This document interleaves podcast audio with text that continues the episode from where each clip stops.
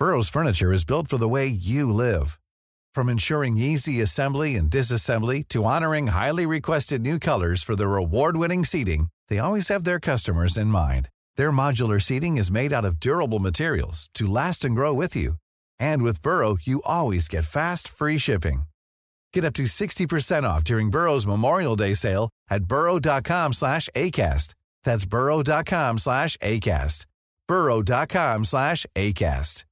Everyone knows therapy is great for solving problems, but getting therapy has its own problems too, like finding the right therapist, fitting into their schedule, and of course, the cost. Well, BetterHelp can solve those problems. It's totally online and built around your schedule. It's surprisingly affordable too. Connect with a credentialed therapist by phone, video, or online chat, all from the comfort of your home. Visit betterhelp.com to learn more and save 10% on your first month. That's BetterHelp H E L P. Hey there, it's Michelle Norris. I'm host of a podcast called Your Mama's Kitchen. When I travel, I'm usually looking for a way to find a taste of home when I'm not at home. And one of the things I love to do when I am at home is entertain. And Airbnb allows me to do that. When I was in California recently, I rented a house that had a great kitchen. And when we were sitting around the table, we we're all thinking, we're in someone else's house. Someone could be in all of our homes as well. If you have a home, but you're not always at home, you have an Airbnb. Your home might be worth more than you think. Find out how much at airbnb.com/slash host.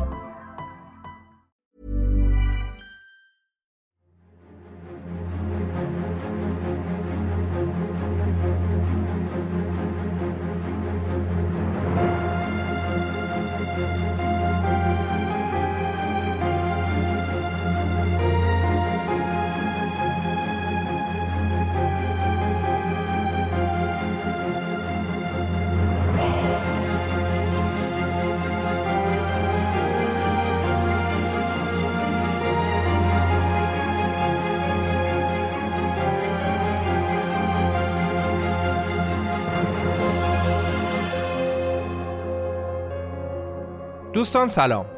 به پادکست خودتون خوش اومدید. من امیر سودبخش هستم و در اینجا به بهانه داستان زندگی افراد تأثیرگذار در تاریخ هر بار گوشه ای از تاریخ ایران یا جهان رو به همراه شما مرور می‌کنم.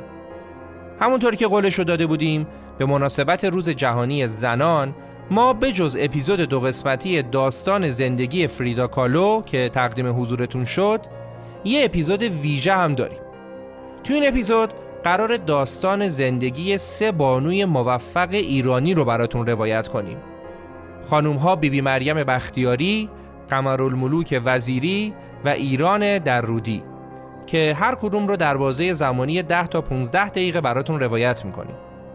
ولی چون اپیزود در قالب روز جهانی زنان منتشر میشه قبل از روایت داستان زندگی این سبانوی ایرانی اول در کمتر از ده دقیقه تاریخچه ی روز جهانی زنان رو برای شما توضیح میدیم تا ببینیم که چرا این روز به این نام نامگذاری شده.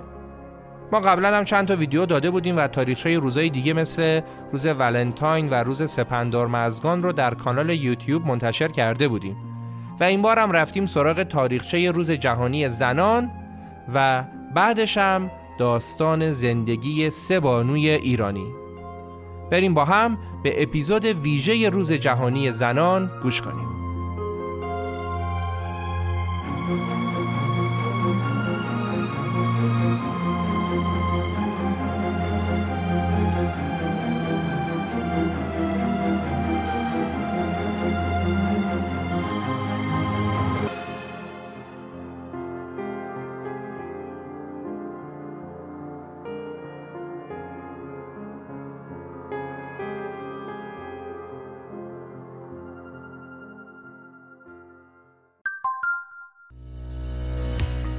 چای محبوب ترین نوشیدنی ایرانی ها و خیلی از مردم جهانه که همیشه هم کیفیتش برای ما مهم بوده و هست.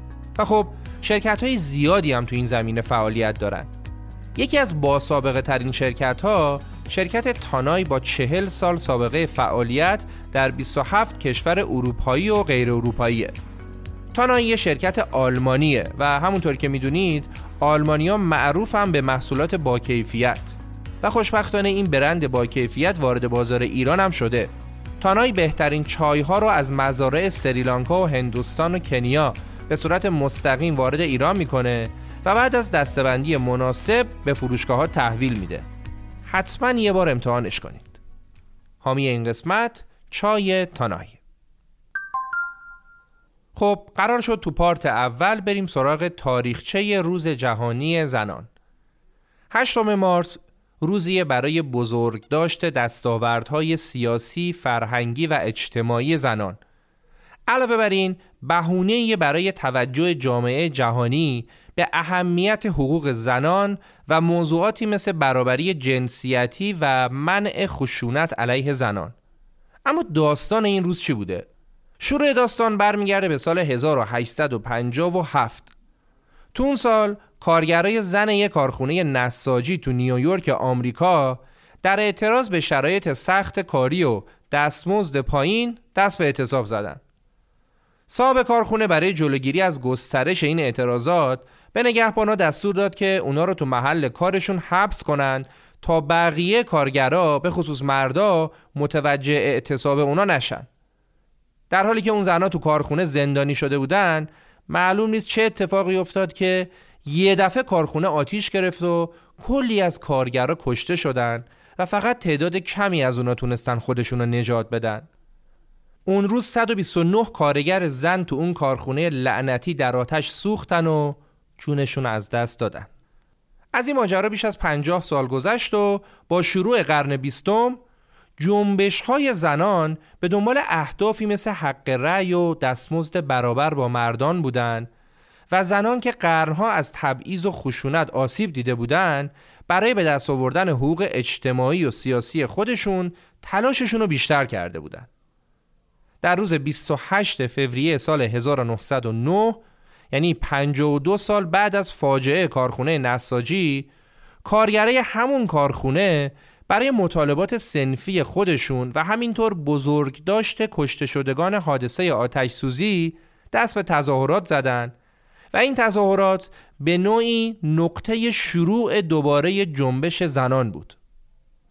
حزب سوسیالیست آمریکا تو اون سال با راه اندازی اعتصابات کارگری و برگزاری یادبود زنان کشته شده در اون حادثه تلخ برای اولین بار روزی رو به عنوان روز مبارزه زنان علیه شرایط کاری سخت معرفی کرد. از اون سال به بعد آمریکایی‌ها آخرین یک شنبه ماه فوریه هر سال مراسمی رو به عنوان روز ملی زنان برگزار می‌کردن. بعد از اون تو کشورهای مختلف اروپایی و آمریکایی مبارزات زنان برای به دست آوردن حق رأی کاهش ساعت کار روزانه به 8 ساعت، افزایش دستمزد، مرخصی زایمان و سایر حقوقشون خیلی پررنگتر از قبل شد. یه سال بعد و در سال 1910 سوسیالیستای دانمارک همایشی رو به اسم همایش جهانی زنان کارگر در کوپنهاگ برگزار کردند.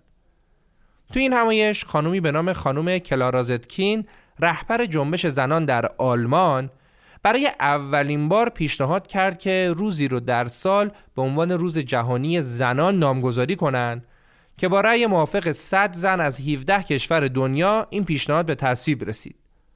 ولی در نهایت تاریخ ثابتی رو برای این روز انتخاب نکردند و هنوز تا اینجای کار اصلا خبری از 8 مارس نیست. اونا فقط گفتن که تصویب شد که یه روزی به نام روز جهانی زنان نامگذاری بشه. یه سال بعد در روز 19 مارس 1911 در اولین روز جهانی زنان تو چند کشور اروپایی مثل اتریش و آلمان و دانمارک و سوئیس تظاهرات گسترده‌ای برای گرامی داشت زنان برگزار شد. بیش از یک میلیون نفر تو این تظاهرات شرکت کردند. زنان اروپایی خواستار حق رأی و پست‌های مدیریتی بودند و نسبت به تبعیض جنسیتی اعتراض داشتند. سه سال بعد وقتی هنوز برای روز جهانی زن روز خاصی در نظر نگرفته بودند، این بار در هشتم مارس در آلمان روز جهانی زنان برگزار شد. با شروع جنگ جهانی اول در سال 1914 روز جهانی زنان بهانه‌ای برای جنبش های زنان در کل دنیا شد تا این روز را تبدیل به روزی برای اعتراض به جنگ کنند و در کنار سایر مطالباتشون برای برقراری صلح جهانی هم تظاهرات کنند.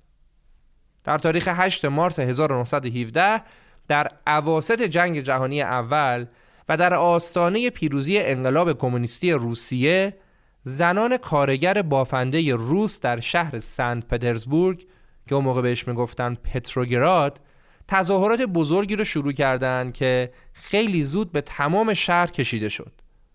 خواسته زنان تو این تظاهرات پایان دادن به جنگ، رفع کمبود مواد غذایی و پایان حکومت تزارها بود. این جنبش زنان رو حتی بعضیا مقدمه انقلاب اکتبر روسیه می‌دونن که در نهایت منجر به سقوط حکومت تزاری و تشکیل اتحاد جماهیر شوروی شد. به همین دلیلم بعد از پیروزی انقلاب کمونیستی روز 8 مارس در شوروی به عنوان روز زنان تعطیل رسمی اعلام شد. به دنبال شوروی هم خیلی از کشورهای تحت نفوذ کمونیست ها که به بلوک شرق مشهور بودن هم 8 مارس رو روز زن نامگذاری کردند.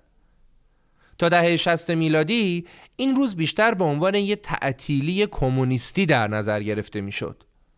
تا اینکه تو سال 1967 فمینیست های موج دوم که برای آزادی زنان مبارزه می کردن این روز رو به عنوان روز جهانی زنان پذیرفتند و سرانجام در سال 1975 سازمان ملل هم به طور رسمی هشتم مارس رو به عنوان روز جهانی زنان نامگذاری کرد.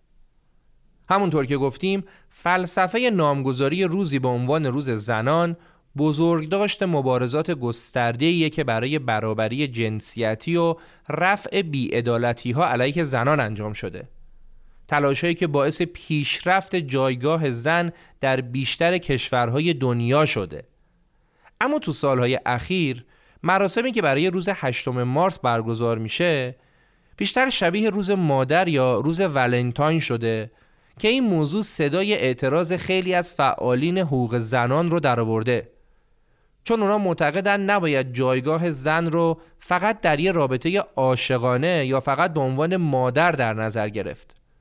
اونا معتقدن روز زن هنوزم روز مبارزه برای به دست آوردن حقوق زنان و نشون دادن دستاوردهای بیشمار اونا در حوزه های مختلفه. هممون خوب می‌دونیم که حتی تو پیشرفته ترین کشورهای دنیا هم تبعیضهای جنسیتی به طور کامل برطرف نشده و بیعدالتی ها ادامه داره. جنبش های جدیدی مثل میتو نشون میده که زنان همچنان در معرض خشونت و آزار قرار دارن و خیلی وقتا هم متاسفانه در برابر این آسیب ها کاملا بیدفاعن. هنوز زنای زیادی تو دنیا قربانی کودک همسری، تعصبات ناموسی، ازدواج اجباری و بردگی جنسی میشن. جوابه مرد سالار هنوز هم وجود دارن و زنها و دخترهای زیادی رو از یه زندگی معمولی محروم کردن. به امید روزی که تمام زنای دنیا و تمام مردم دنیا در صلح و آرامش به حقوق بدیهی خودشون برسن و جنسیت زدگی برای همیشه در زبالدان تاریخ دفن نشه. روز جهانی زن رو از طرف خودم و همکارانم به خانوم های محترم و عزیز شنونده پادکست رخ تبریک میگم و براتون شادی و آرامش آرزو می‌کنم جوانه می‌زنم به روی زخم برتنم فقط به حکم بودنم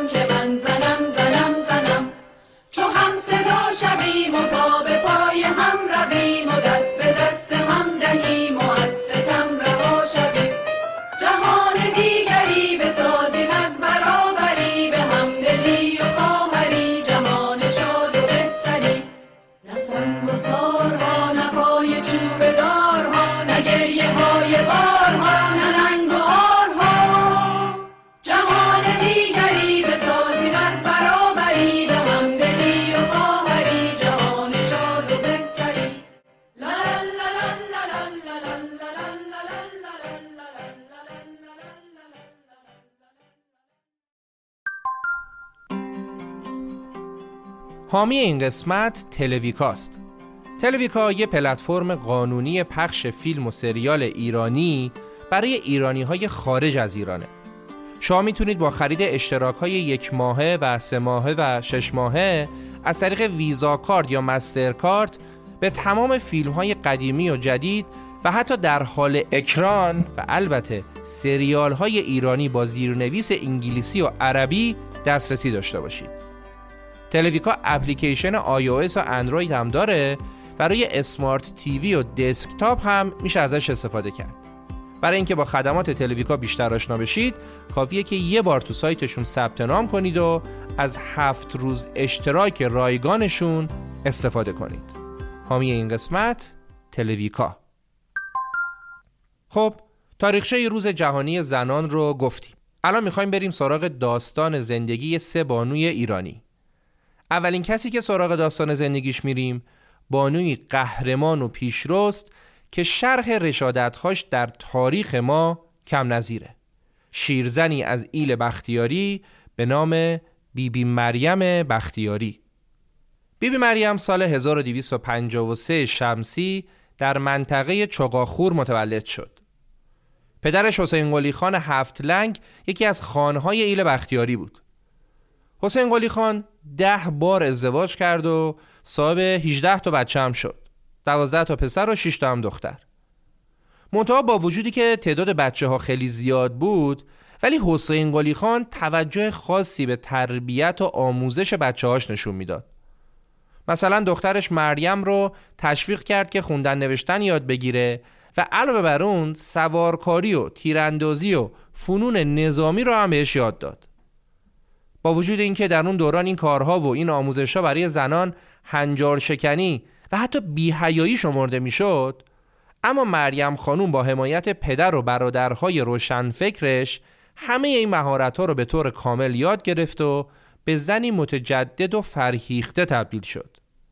لقب بیبی بی رو هم پدرش روش گذاشت که به معنی دختر خان یا دختر شاهه البته با وجود روشنفکری خانواده بیبی بی مریم در سن 15 سالگی برخلاف میلش و به خاطر مسلحت ایل و اتحاد بین طایفه های چهار لنگ و هفت لنگ با علی قلی خان چهار لنگ ازدواج کرد. مردی که 20 سال از خودش بزرگتر بود و دو تا همسر دیگه هم داشت.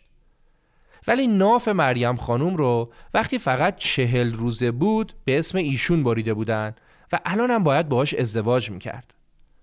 البته این ازدواج خیلی طولانی نشد چون فقط چهار سال بعد علی قلی خان توی دعوای بین طایفه ای کشته شد. بعد از مرگ همسر مریم 19 ساله با سه تا پسر قد و نیم قد برگشت به خونه پدری. از همون اولم سیلی از خواستگارهای سمج به سمت خونشون سرازیر شد. اما مریم تا پنج سال در برابر اصرار خانواده به ازدواج دوباره مقاومت کرد تا اینکه بالاخره و باز هم به خاطر مسلحت های خانوادگی ناچار شد با یکی از اموزاده هاش به نام فتولاه خان سردار ارشد ازدواج کنه. مردی عیاش و زنباره که همون موقع هم چند تا همسر دیگه هم داشت. بیبی مریم حتی نمی‌تونست بچه هاشو به خونه شوهرش ببره. اون تا 6 سال اخلاق فاسد فتولاه خان و دوری بچه هاشو تحمل کرد و تو این مدت چند تا بچه دیگه هم به دنیا آورد. ولی فقط یکی از اونا زنده موند که اونم پسر بود. بالاخره بعد از کلی اختلاف و دعوا صبر بیبی مریم لبریز شد و از این مرد لاوبالی بدون اینکه به طور رسمی طلاق بگیره جدا شد و زندگی مستقل خودش رو شروع کرد. اونم کی؟ حدود 120 سال پیش. زمانی که عقیده عام بر این بود که زن باید با کفن از خونه شوهرش بیاد بیرون. ولی بیبی بی مریم گوشش به این حرفها بدهکار نبود و زندگی مستقلش رو شروع کرد. تجربیات تلخ بیبی بی مریم در زندگی زناشویی باعث شد که نسبت به پایمال شدن حقوق زنان در جامعه مرد سالار ایرانی اعتراض کنه و در راه مبارزه با سنت ها و قوانین غلطی مثل نافبری، ازدواج اجباری، نامساوی بودن حق ارث زن و مرد، عدم حق طلاق برای زنان و نبود امکانات آموزشی برای دختران تلاش های زیادی بکنه. اون همیشه معتقد بود که مشکل زنان بیسوادی و ناآگاهی اونا از حقوقشونه بعد از پیروزی انقلاب مشروطه بیبی بی مریم نسبت به اصلاحات و تجدد در ایران امیدوار شده بود و به همین خاطر در دوران استبداد صغیر یعنی وقتی که محمد علی شاه قاجار مجلس تازه تأسیس رو به توپ بست و دوباره دوران دیکتاتوری قبل رو احیا کرد بیبی بی مریم برادرش سردار اسعد بختیاری رو تشویق کرد تا به جنگ این شاه مستبد بره و با فتح تهران قانون مشروطه رو مجددا برقرار کنه. بیبی بی مریم علاوه بر حمایت از برادرش به سران ایل بختیاری هم نامه نوشت و تلگراف زد و با سخنرانی های انقلابی علیه شاه مستبد اعضای طایفهشون رو تشویق می‌کرد تا در عملیات فتح تهران به برادر سردارش کمک کنند. حتی خودش هم قبل از اجرای عملیات فتح تهران با گروهی از سواران بختیاری وارد تهران شد و بر اساس بعضی از روایت ها گفته میشه در پشت بوم خونه مشرف به میدون بهارستان سنگربندی کرد و تفنگ به دست همراه با گروهانش با قزاقهای طرفدار محمد علی شاه جنگید و به خاطر این شهامت در طایفه بختیاری مشهور و محبوب شد و بهش لقب سردار دادن سردار بیبی بی مریم بختیاری. قهرمانی های بیبی بی مریم فقط محدود به فتح تهران نشد. اون همیشه پشتیبان آزادی خواهان بود و خونه شده بود پاتوق و پناهگاه روشنفکران و سیاستمداران سرشناسی مثل علامه خدا، ملک و بهار، فرخی یزدی و حتی دکتر مصدق. مصدق در اواخر سلطنت احمدشاه قاجار والی فارس بود. ولی در جریان کودتای 1299 رضا شاه مصدق از این سمت ازل و ناچار به فرار شد و بیبی بی مریم با مهمون نوازی همیشگیش تا وقتی که آبا از آسیاب افتاد ازش پذیرایی کرد. مصدق تا آخر عمر از شرافت و وطن پرستی این بانوی شجاع تعریف می‌کرد. بیبی مریم به جز اینکه مخالف استبداد بود علیه استعمار روس و انگلیس و نفوذ اونا در دربار ایران هم مبارزه می‌کرد. اون از مخالفان سرسخت کودتای انگلیسی 1299 و قرارداد ننگین 1919 بود. قراردادی که اختیار همه امور ایران رو به انگلیسیا می‌داد و ما هم دربارش در اپیزود کودتا در پادکست رپاب مفصل صحبت کردیم. قبل از اون هم در جریان جنگ جهانی اول و اشغال ایران به دست روسها و انگلیسی ها بیبی مریم مبالغ زیادی از ثروتش رو خرج تشکیل یه هنگ نظامی برای جنگ با این اشغالگران کرد. در خصوص مبارزه با روسها سربازان وطن پرست بختیاری در جریان حمله روسها به اصفهان مقاومت ای در برابر اونا کردند. ولی در نهایت شکست خوردن و تعداد زیادی هم کشته دادن. در خصوص مبارزه با انگلیسی ها هم با اینکه خیلی از سران بختیاری روابط خوبی با انگلیسی ها داشتن ولی بیبی بی مریم موفق شد تعدادی از خانها رو برای جنگ با اونا متحد کنه. حتی سربازان و افسران آلمانی هم تو گروهان اون می جنگیدن و اونا موفق شدن خسارت هم به انگلیسی ها وارد کنند. بیبی مریم بجز جنگ با قوای اجنبی خیلی از مبارزین فراری رو که در جریان جنگ آواره کوه و بیابون شده بودن و تو خونش پناه داد.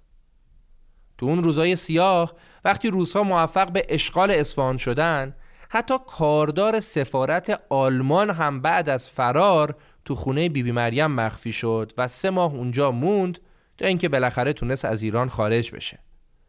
به خاطر لطفی که سردار مریم بختیاری به این مقام آلمانی کرد، امپراتور وقت آلمان بهش نشان صلیب آهنین این کشور رو اهدا کرد که مهمترین نشان اون دوران آلمان بود. بیبی مریم در دورانی که کمتر زنی در ایران با سواد بود خاطرات کودکی و جوانی خودش نوشت و در کنار این خاطره ها حوادث سیاسی و تاریخی ایران رو هم شهر داد. کتاب خاطراتش هم چندین سال بعد از مرگش منتشر شد. این بانوی شیرزن تلاش زیادی کرد که بچه هاش هم مثل خودش آزادیخواه و وطن پرست بار بیاره. پسر بزرگش علی مردان خان از سرداران بزرگ بختیاری شد که در دوران پهلوی به جرم شورش علیه دولت مرکزی در زندان قصر اعدام شد. در مورد قهرمانی های اون داستانهای زیادی گفته شده و ازش به عنوان شیر علی مردان خان یاد میشه. مرگ فرزند بیبی بی مریم رو به شدت رنجور و بیتاقت کرد تا اینکه سرانجام سه سال بعد از مرگ پسرش در سال 1316 و در سن 63 سالگی بیبی بی مریم بختیاری از دنیا رفت. پیکر بیبی بی مریم در مقبره خانوادگی بختیاری ها در تکیه میرفندرسکی اصفهان به خاک سپرده شد و طبق وصیتی که کرده بود خونه ای رو که تو اصفهان داشت به وزارت فرهنگ و معارف اهدا کردند که بعدها در اون محل مدرسه رودابه اصفهان تأسیس شد. نقش تأثیرگذار بیبی بی مریم هم در مبارزات مشروطه علیه استبداد و هم در تلاش برای احقاق حقوق زنان نام نیکش رو برای همیشه در تاریخ ایران جاودانه کرده. یاد بیبی بی مریم شیرزن بختیاری گرامی و راهش پر ره رو کاشتی وای وای بی مریم های خدا سردار زنگل قطاران وای همای بسمای خدا ریدست مسلسل خدا ریدست مسلسل بی مریم های بلا شیر زنون های. خواز قل زیدن سحن روای. های تو فنگ به دست های خدا نید واس برآور خدا نید واس برآور بی مریم های وای سراری های خدا تو فنگ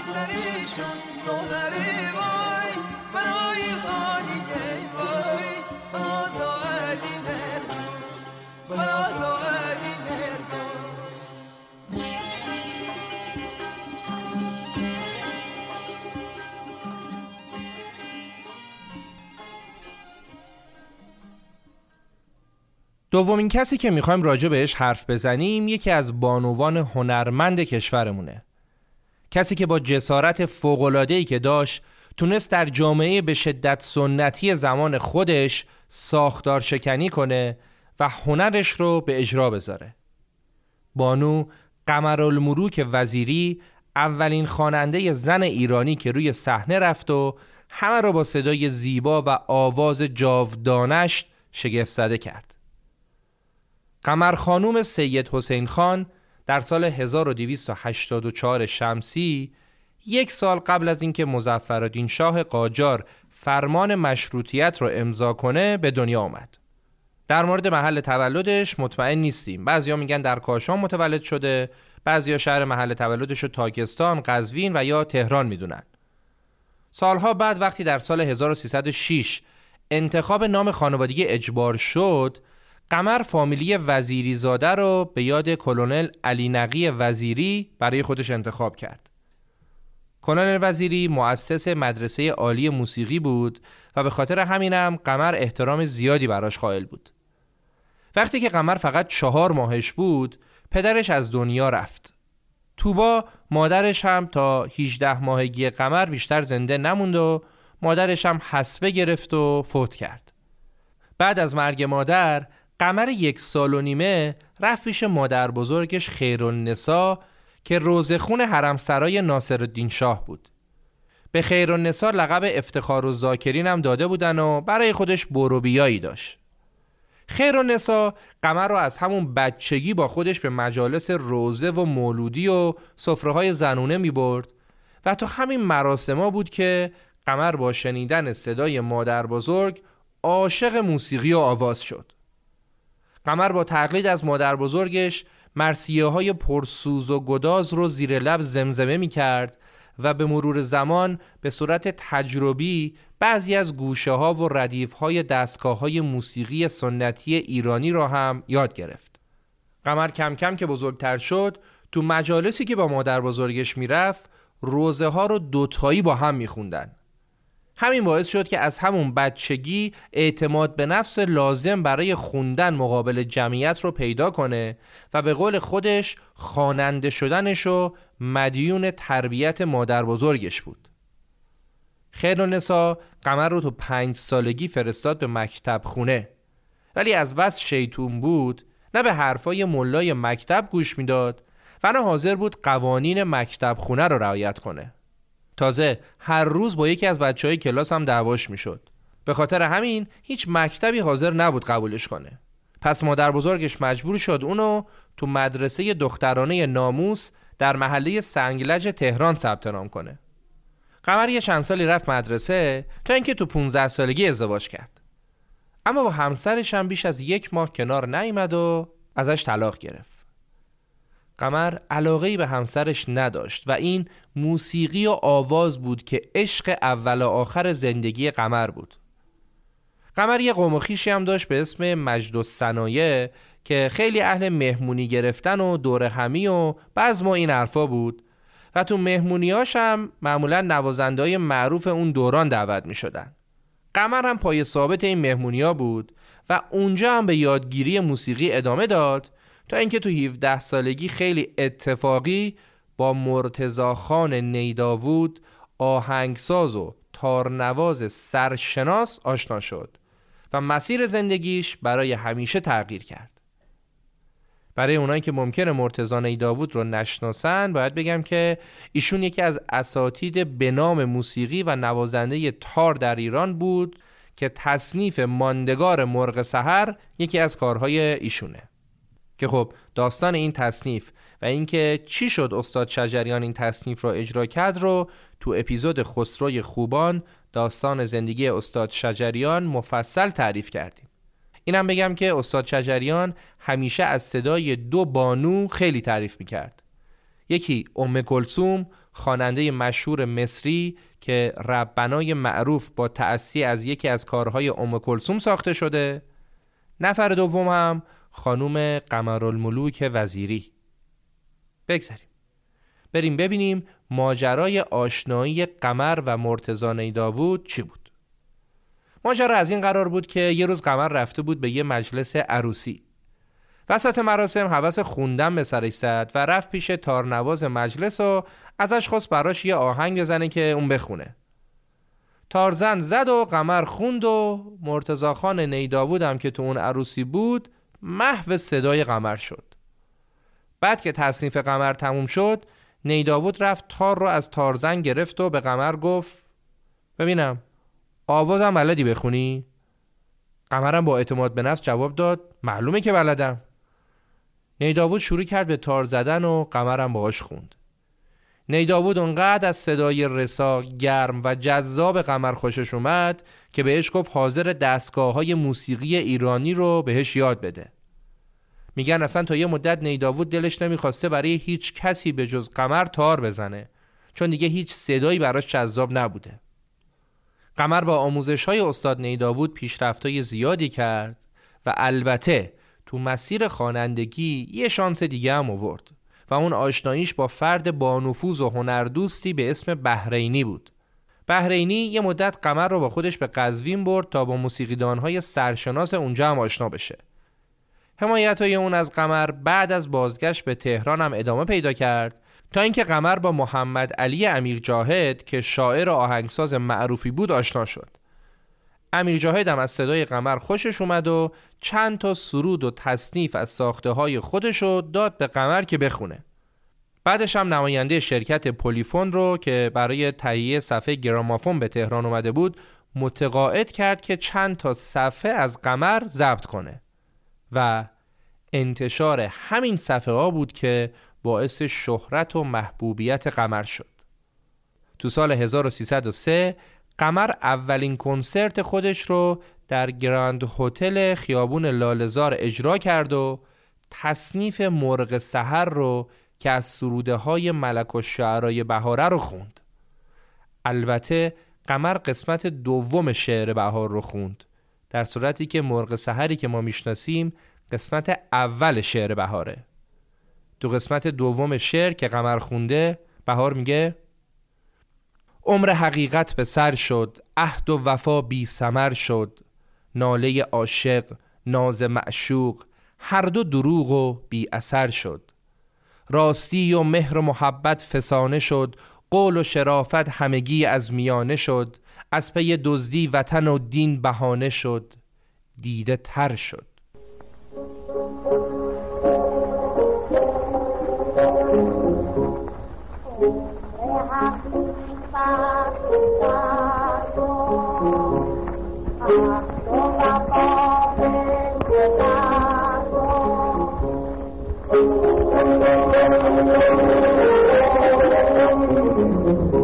拿来也阿哥，阿哥阿哥。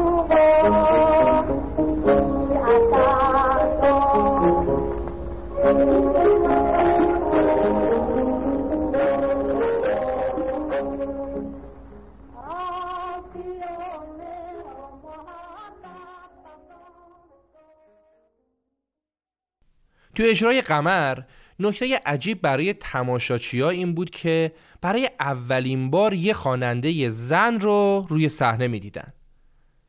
البته این جسارت قمر اصلا هم بدون هزینه نبود. اون شب بعضی از مردم به خاطر اجرای زنده قمر چنان از کوره در رفته بودن که حتی اونو تهدید به مرگ کردن. بعد از تموم شدن برنامه هم قمر ناچار شد با اسکورت پلیس ها از هتل بیاد بیرون تا از وسط جماعت عصبانی که بیرون هتل جمع شده بودن رد بشه. اون شب به خیر گذشت ولی قمر مجبور شد فرداش به نظمیه بره و تعهد بده که دیگه زنده روی سن نمی‌خونه. البته که اون به تعهدش عمل نکرد و با همه فشارها و تهدیدها به خوندن و برگزاری کنسرت ها ادامه داد و کم کم طرفداراش بیشتر و بیشتر هم شدن. دیگه قمر به جز تهران تو شهرهای دیگه هم کنسرت میذاشت و حسابی معروف و ثروتمند شده بود. کنسرتاش به قدری پرطرفدار بود که بیلیت های کنسرتاش حتی به ده برابر قیمتم فروش می‌رفت. اما قمر هیچ اهمیتی به پول و درآمد نمی‌داد. اون بیشتر ثروتش رو برای کمک به فقرا، سرپرستی بچه های یتیم و انجام کارهای خیریه خرج می‌کرد. گاهی کل درآمد یک کنسرت رو یه جا به یه آدم نیازمند میبخشید. هر کس با خواسته پیش قمر می‌رفت ازش نه نمیشنید و دست پر برمیگشت. قمر علاوه بر ارتباط با هنرمندان موسیقی با شخصیت های سیاسی و شعرایی مثل عارف قزوینی و میرزاده عشقی و ایرج میرزا هم ارتباط داشت.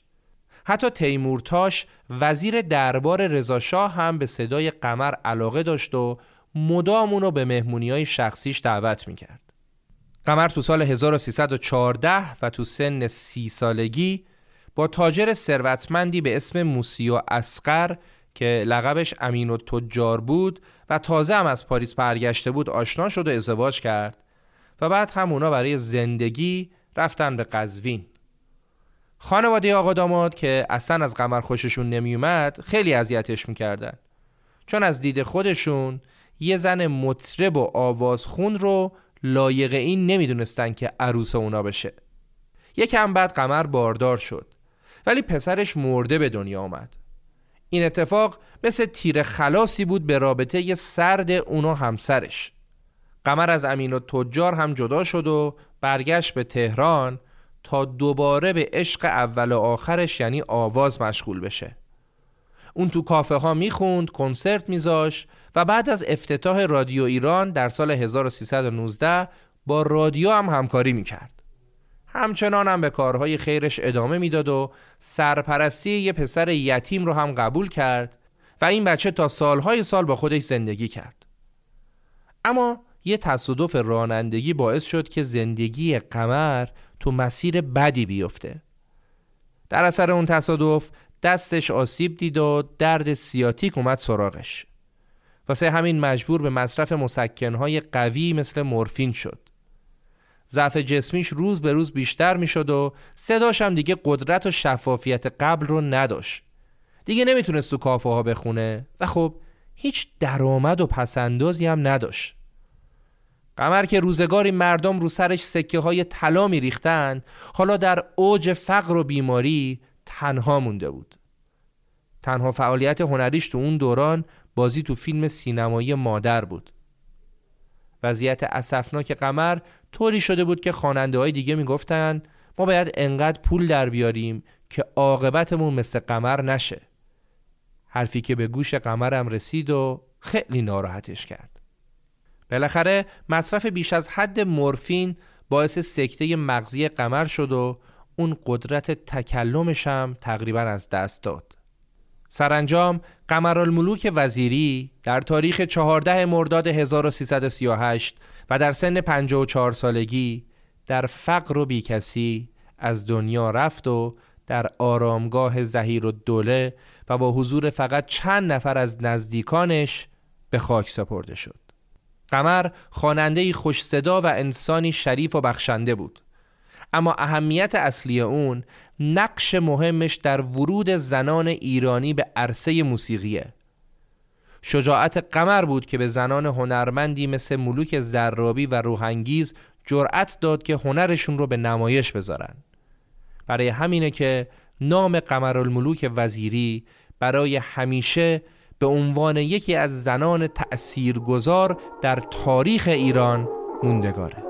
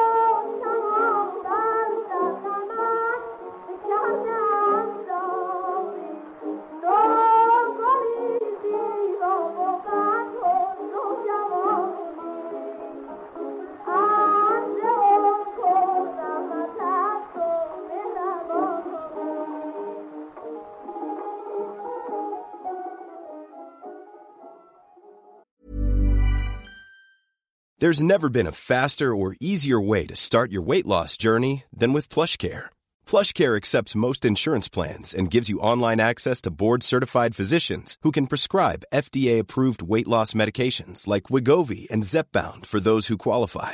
Take charge of your health and speak with a board-certified physician about a weight loss plan that's right for you. Get started today at plushcare.com slash weight loss. That's plushcare.com slash weight loss. plushcare.com slash weight loss. Everyone knows therapy is great for solving problems, but getting therapy has its own problems too, like finding the right therapist, fitting into their schedule, and of course, the cost. Well, BetterHelp can solve those problems. It's totally online and built around your schedule. It's surprisingly affordable too. Connect with a credentialed therapist by phone, video, or online chat, all from the comfort of your home. Visit betterhelp.com to learn more and save 10% on your first month. That's BetterHelp H E L P.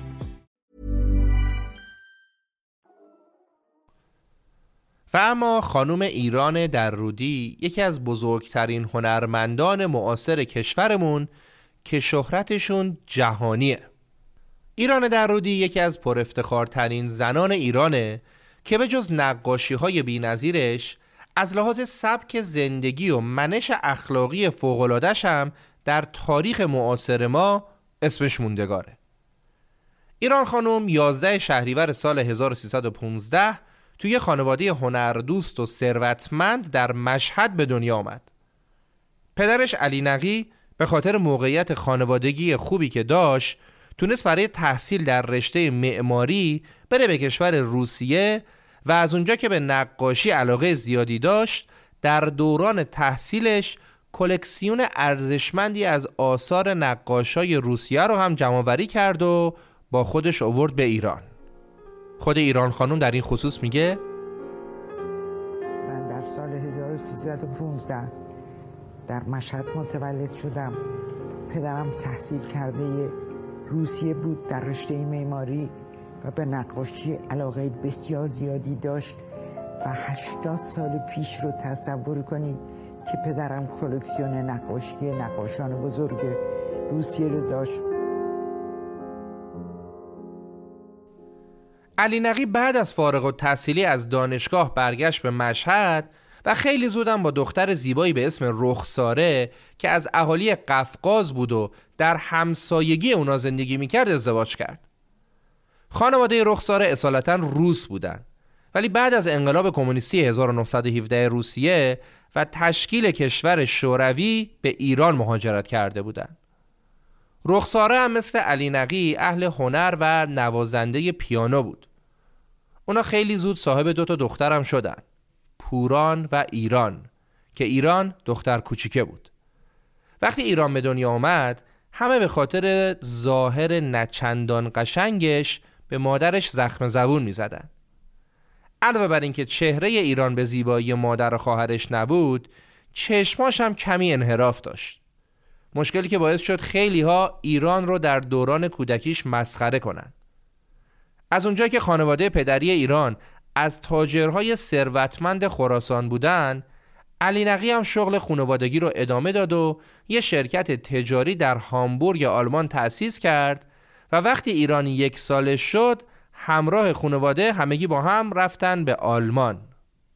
تو راه آلمان اونا قسمتی از سفرشون رو با کشتی رفتن و تو راه ایران خانوم حسابی مریض شد و حالش خیلی بد شد. ناخدای کشتی هم از ترس اینکه مریضی ایران خانوم مصری باشه می‌خواست بچه رو بندازه تو آب. ولی با مقاومت پدر مادرش نتونست این کار رو بکنه و در نهایت اونا رسیدن به آلمان.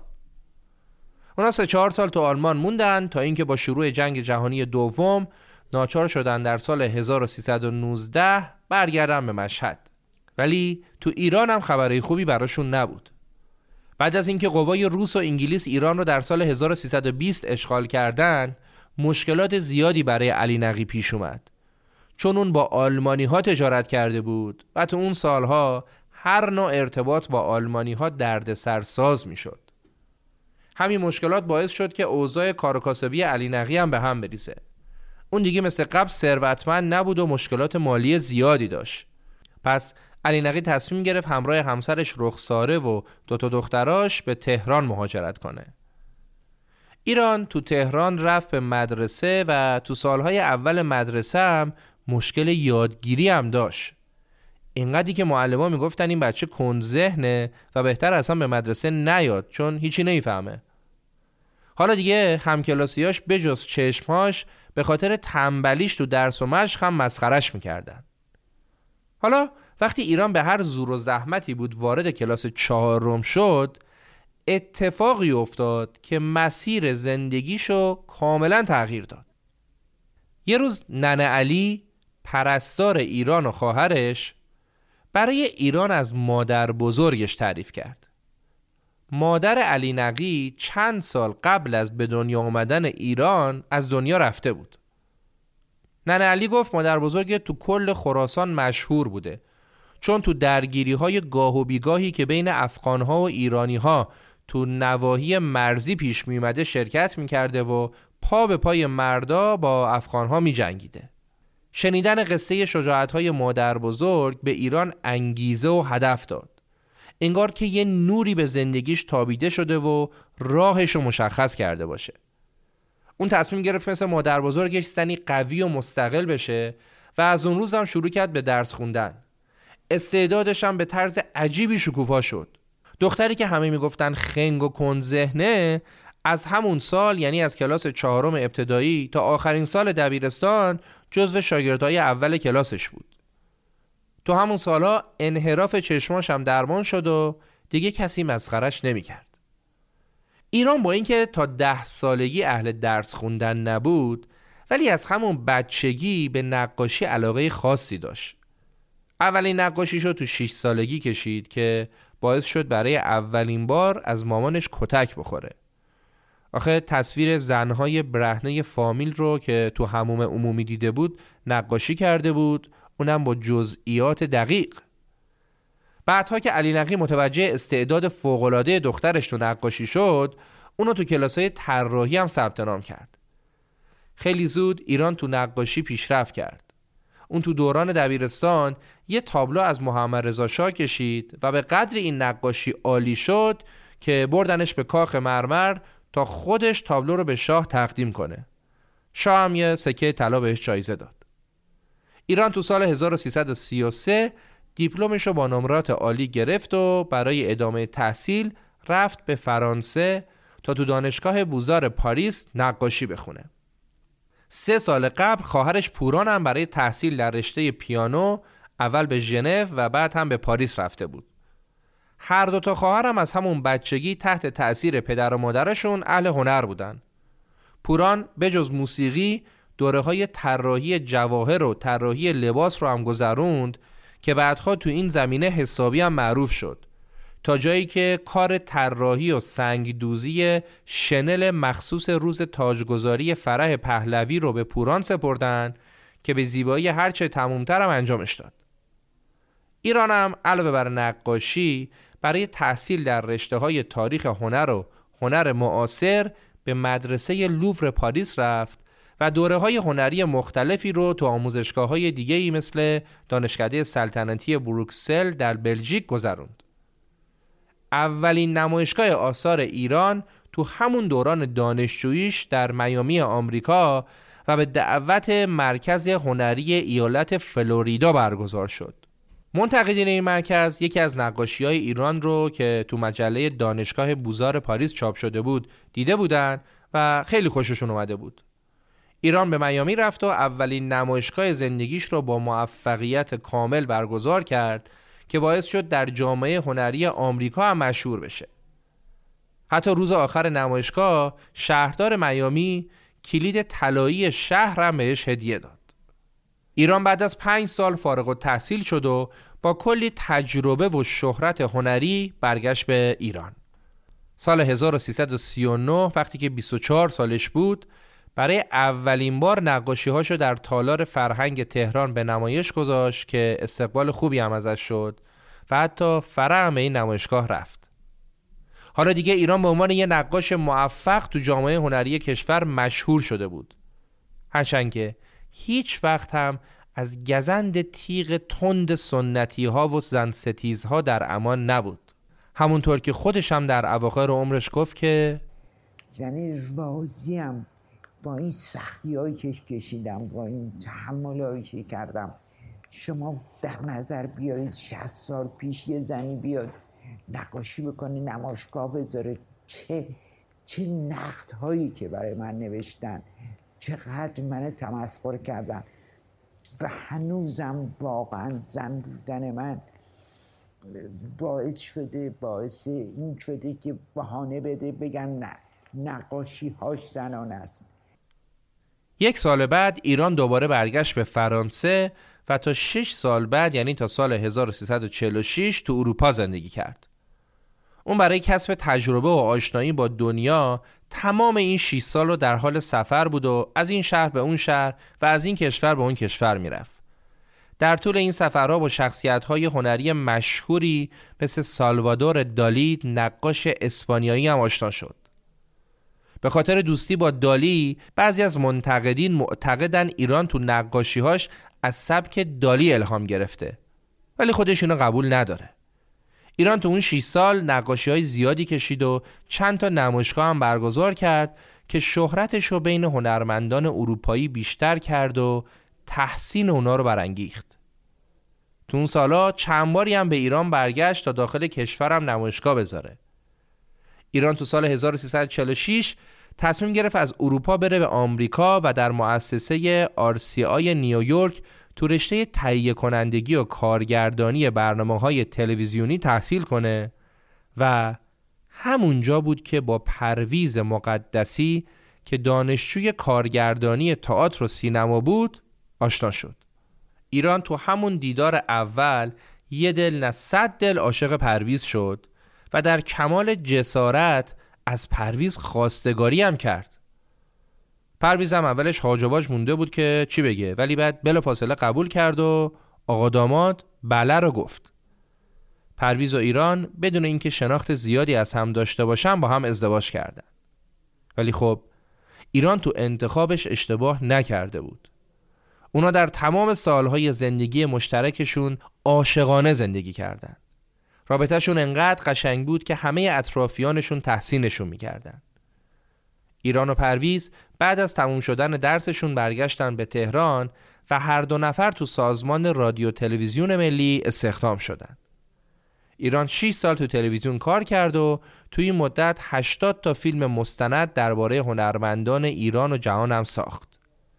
یه مدت هم به عنوان استاد افتخاری تو دانشگاه شریف که اون موقع اسمش آریا مهر بود تاریخ هنر تدریس کرد. وقتی اومدم ایران سال یا 39 یا 38 درآمد زندگیمو با تلویزیون شروع کردم. من 46 این نفری بودم که در تلویزیون استخدام شد. به عنوان تهیه کننده کارگردان.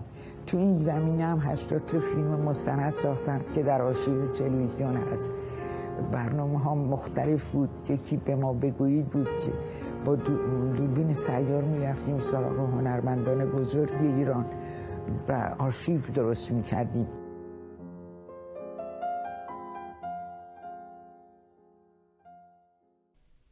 در بین نقاشی های ایران نقاشی به نام نقاشی تابلوی نفت از همه نقاشیاش مشهورتره. داستان این نقاشی هم اینه که تو سال 1347 شرکتی که کار لوله کشی نفت آبادان به ماهشهر را انجام داده بود نماینده هاشو به ایران فرستاد تا هنرمندی رو انتخاب کنن که از این لوله کشی ها یه تابلوی نقاشی بکشه. نماینده ها ایران خانوم رو برای این کار انتخاب کردند و اونم نقاشی بینظیری کشید که در دنیا مشهور شد. نشریات معتبری مثل تایم، لایف و نیوزویک این نقاشی رو در دو نوبت چاپ کردند. احمد شاملو هم شعر رگهای زمین رگهای ما رو در وصف ایران خانوم و همین نقاشیش سروده. در آخر این شعر زیبا شاملو میگه تمامی الفاظ جهان را در اختیار داشتیم و آن نگفتیم که به کار آید. چرا که تنها یک سخن یک سخن در میانه نبود. آزادی ما نگفتیم تو تصویرش کن. ایران تو سال 1364 یکی از تلخترین اتفاقات زندگیشو تجربه کرد. پرویز به طور ناگهانی از دنیا رفت و ایران رو تنها گذاشت. اونا فقط 18 سال با هم زندگی کردن. مرگ پرویز برای ایران غم بزرگی بود و مدتها طول کشید تا اون تونست به زندگی عادیش برگرده. اون به قدری عاشق پرویز بود که دیگه هیچ وقت ازدواج نکرد و همیشه هم از تأثیر عمیق پرویز چه در نقاشیهاش و چه در نوع نگاهش به زندگی تعریف می‌کرد ایران هر چقدر که پا به سن میذاشت ارزش کارهای هنریش در داخل و خارج بیشتر دیده می‌شد و آوازش هم جهانی تر می‌شد. هرچند که در اوج محبوبیت و شهرت ایران روزنامه کیهان که گویا در نقاشی هم مثل تمام موضوعات دیگه تخصص داره به طراحی و رنگامیزی ایران نمره صفر داد تا ثابت کنه حماقت حد و مرزی نداره. ایران در سال 1378 مبتلا به سرطان شد اما با روحیه بینظیرش سالها با این بیماری هم مبارزه کرد. اون سرطان رو معجزه زندگیش می‌دونست. چون باعث شده بود قدر زندگی رو بیشتر بدونه ایران تو شهریور سال 1400 در سن 85 سالگی به کرونا مبتلا شد و این بیماری رو هم شکست داد اما دو ماه بعد در روز هفتم آبان بعد از 22 سال مقاومت در برابر سرطان بالاخره تسلیم شد و در 85 سالگی از دنیا رفت. بانو ایران در رودی در طول 60 سال کار هنری بیش از 60 نمایشگاه داخلی و خارجی برگزار کرد و حتی در روزهای بیماریش دست از تلاش و فعالیت بر نداشت چون عاشق زندگی بود و می‌خواست از لحظه لحظه عمرش لذت ببره. اون یکی از زنان پیشرو و الهام بخش ایرانه که نامش برای همیشه در تاریخ هنر ایران و جهان ثبت شده. ایران خانوم با عشق زندگی کرد و با عشق از دنیا رفت. خودش در یکی از زیباترین سروده هاش گفته که نخستین بار که عشق به سراغم آمد ادعای مالکیت جهان را کردم و همه چیز و همه کس را متعلق به خود دانستم.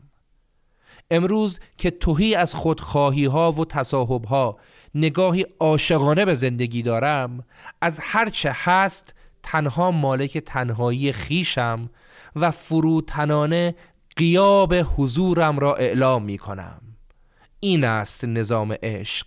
هیچ کس نبودن. عشقی که ازش صحبت می‌کردید عشقی که ادعای مالکیت جهان رو می‌کرد در نهایت به هیچ کسی عشق به سراغم آمد ادعای مالکیت جهان را کردم.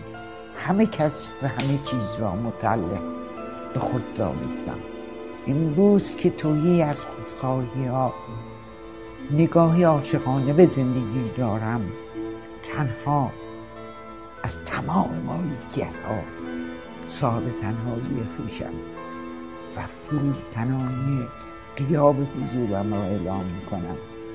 این است نظام عشق. هیچ کس نمیدن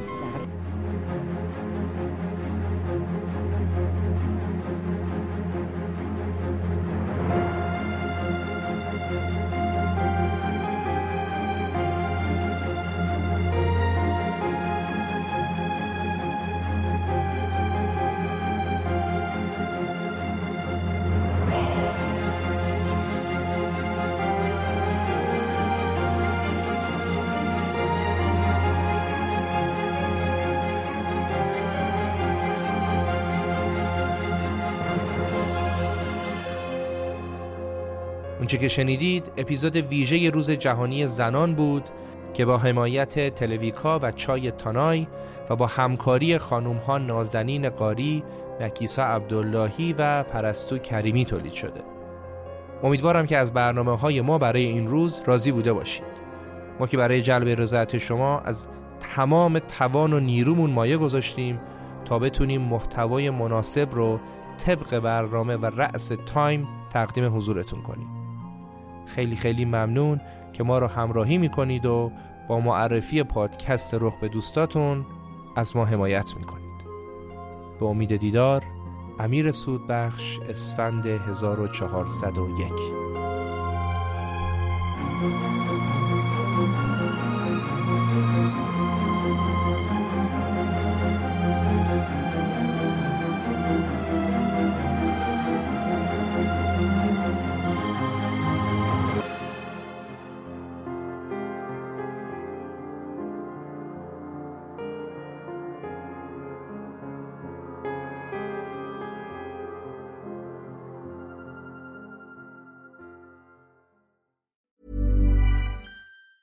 Hi, I'm Daniel, founder of Pretty Litter. Did you know cats tend to hide symptoms of sickness and pain? I learned this the hard way after losing my cat, Gingy. So I created Pretty Litter, a health monitoring litter that helps detect early signs of illness by changing colors, saving you money and potentially your cat's life. Pretty Litter is veterinarian developed, and it's the easiest way to keep tabs on your fur baby's health right at home. Go to prettylitter.com and use code ACAST for 20% off your first order and a free cat toy. Terms and conditions apply. See site for details. Hey, it's Paige DeSorbo from Giggly Squad. High quality fashion without the price tag? Say hello to Quince. I'm snagging high end essentials like cozy cashmere sweaters, sleek leather jackets, fine jewelry, and so much more. With Quince being 50 to 80% less than similar brands. And they partner with factories that prioritize safe, ethical, and responsible manufacturing. I love that. Luxury quality within reach. Go to quince.com slash style to get free shipping and 365 day returns on your next order. Quince.com slash style. Planning for your next trip? Elevate your travel style with Quince. Quince has all the jet setting essentials you'll want for your next getaway, like European linen, premium luggage options, buttery soft Italian leather bags, and so much more. And is all priced at 50 to 80% less than similar brands. Plus, Quince only works with factories that use safe and ethical manufacturing practices. Pack your bags with high-quality essentials you'll be wearing for vacations to come with Quince. Go to quince.com/pack for free shipping and 365-day returns.